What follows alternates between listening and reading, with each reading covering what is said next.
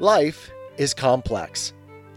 Join us for the simple gifts of wisdom, love, and delight in the written word.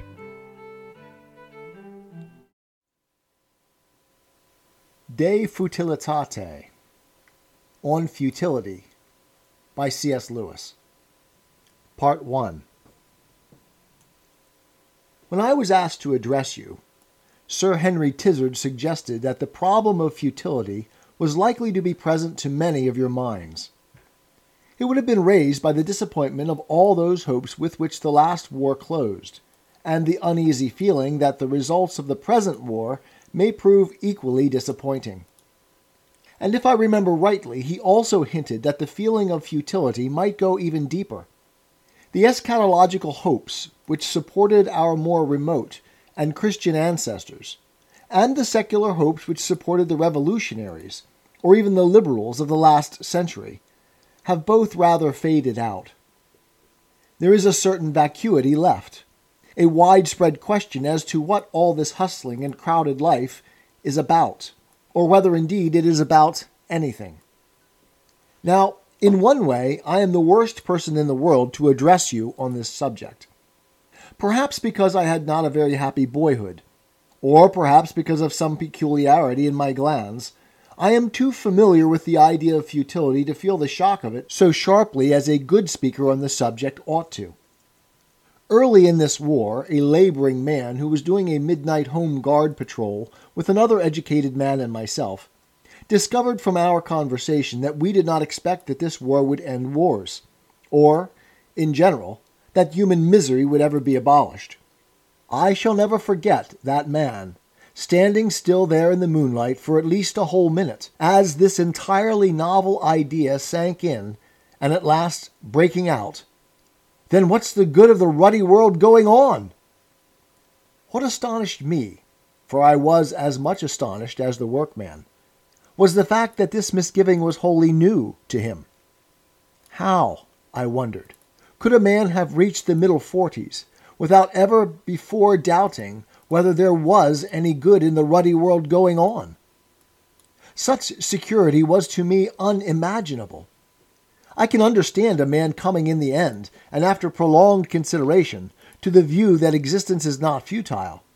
But how any man could have taken it for granted beat me, and beats me still. And if there is anyone present whose fear of futility is based solely on such local and temporary facts as the war or the almost equally threatening prospect of the next peace, I must ask him to bear with me while I suggest that we have to face the possibility of a much deeper and more radical futility, one which, if it exists at all, is wholly incurable. This cosmic futility is concealed from the masses by popular evolutionism Speaking to a scientifically trained audience, I need not labor the point that popular evolutionism is something quite different from evolution as the biologists understand it. Biological evolution is a theory about how organisms change. Some of these changes have made organisms, judged by human standards, better, more flexible, stronger, more conscious. The majority of the changes have not done so. As J.B.S. Haldane says, in evolution, progress is the exception and degeneration the rule. Popular evolutionism ignores this. For it, evolution simply means improvement. And it is not confined to organisms, but applied also to moral qualities, institutions, arts, intelligence, and the like. There is thus lodged in popular thought the conception that improvement is, somehow, a cosmic law, a conception to which the sciences give no support at all. There is no general tendency even for organisms to improve. There is no evidence that the mental and moral capacities of the human race have been increased since man became man. And there is certainly no tendency for the universe as a whole to move in any direction which we should call good. On the contrary, evolution, even if it were what the mass of the people suppose it to be, is only, by astronomical and physical standards, an inconspicuous foreground detail in the picture. The huge background is filled by quite different principles entropy, degradation, disorganization. Everything suggests that organic life is going to be a very short and unimportant episode in the history of the universe. We have often heard individuals console themselves for their individual troubles by saying, It will be all the same 100 years hence. But you can do the like about our troubles as a species. Whatever we do, it is all going to be the same in a few hundred million years hence. Organic life is only a lightning flash in cosmic history. In the long run, nothing will come of it. Now, do not misunderstand me. I am not for one moment trying to suggest that this long term futility provides any ground for diminishing our efforts to make human life, while it lasts, less painful and less unfair than it has been up to date. The fact that the ship is sinking is no reason for allowing her to be a floating hell while she still floats.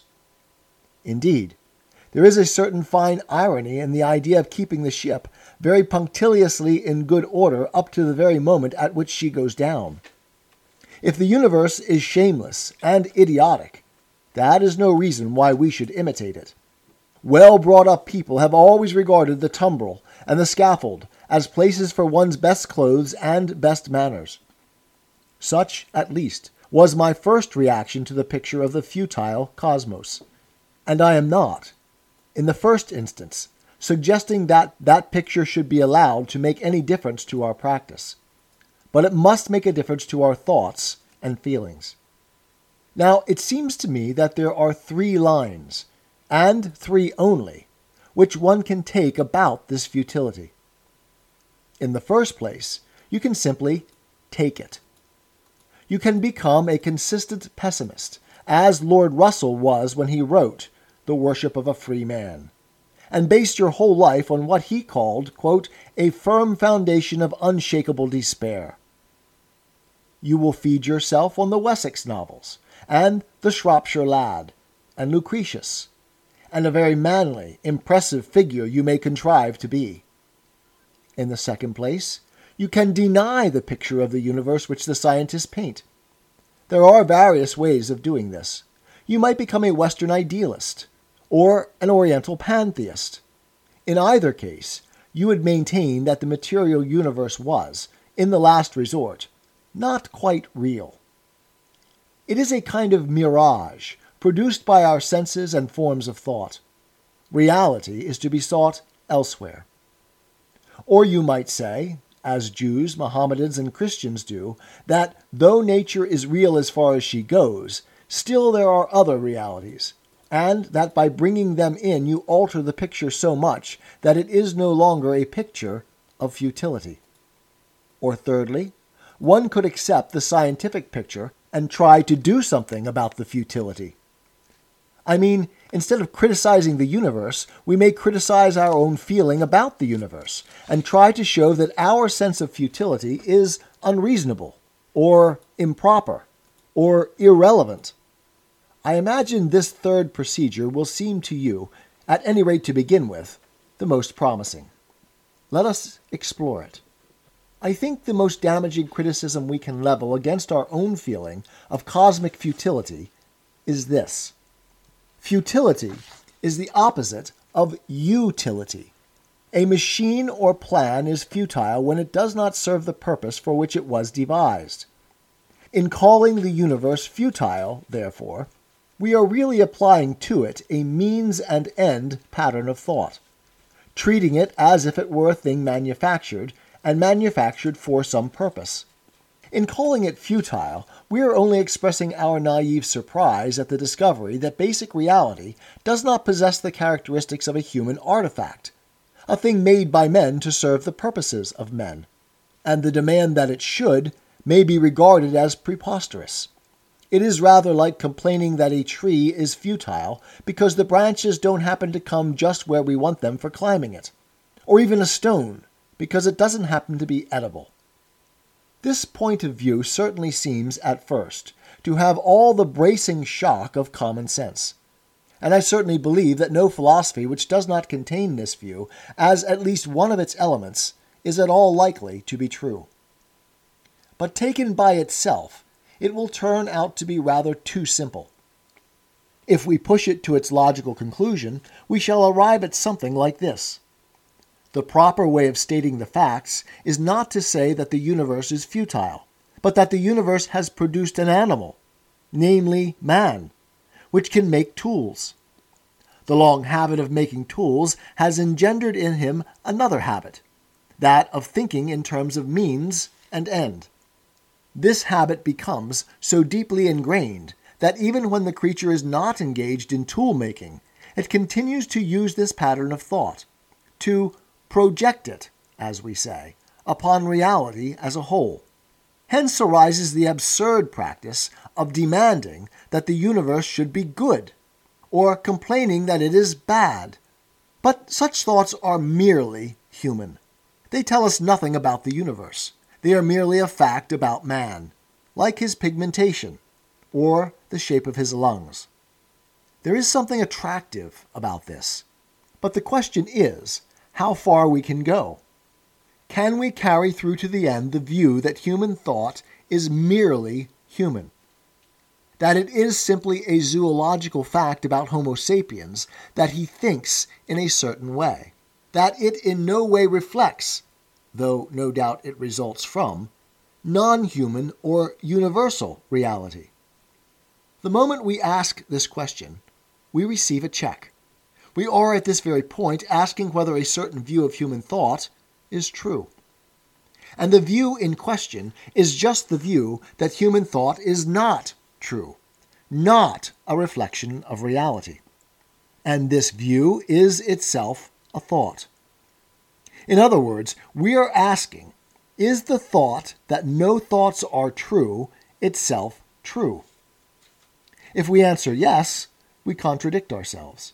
For if all thoughts are untrue, then this thought is untrue. There is, therefore, no question of a total skepticism about human thought. We are always prevented from accepting total skepticism because it can be formulated only by making a tacit exception in favor of the thought we are thinking at the moment. Just as the man who warns the newcomer, Don't trust anyone in this office, always expects you to trust him at that moment. Whatever happens, then, the most we can ever do is to decide that certain types of human thought are merely human or subjective, and others not. However small the class, some class of thoughts must be regarded not as mere facts about the way human brains work, but as true insights, as the reflection of reality in human consciousness. Tis the gift to be simple. Tis the gift to be free. Tis the gift to come down where we ought to be. And when we find ourselves in the place just right, twill be in the valley of love and delight. When true simplicity is gained, to bow and to bend, we will not be ashamed. To turn, turn will be our delight, till by turning, turning, we come round right.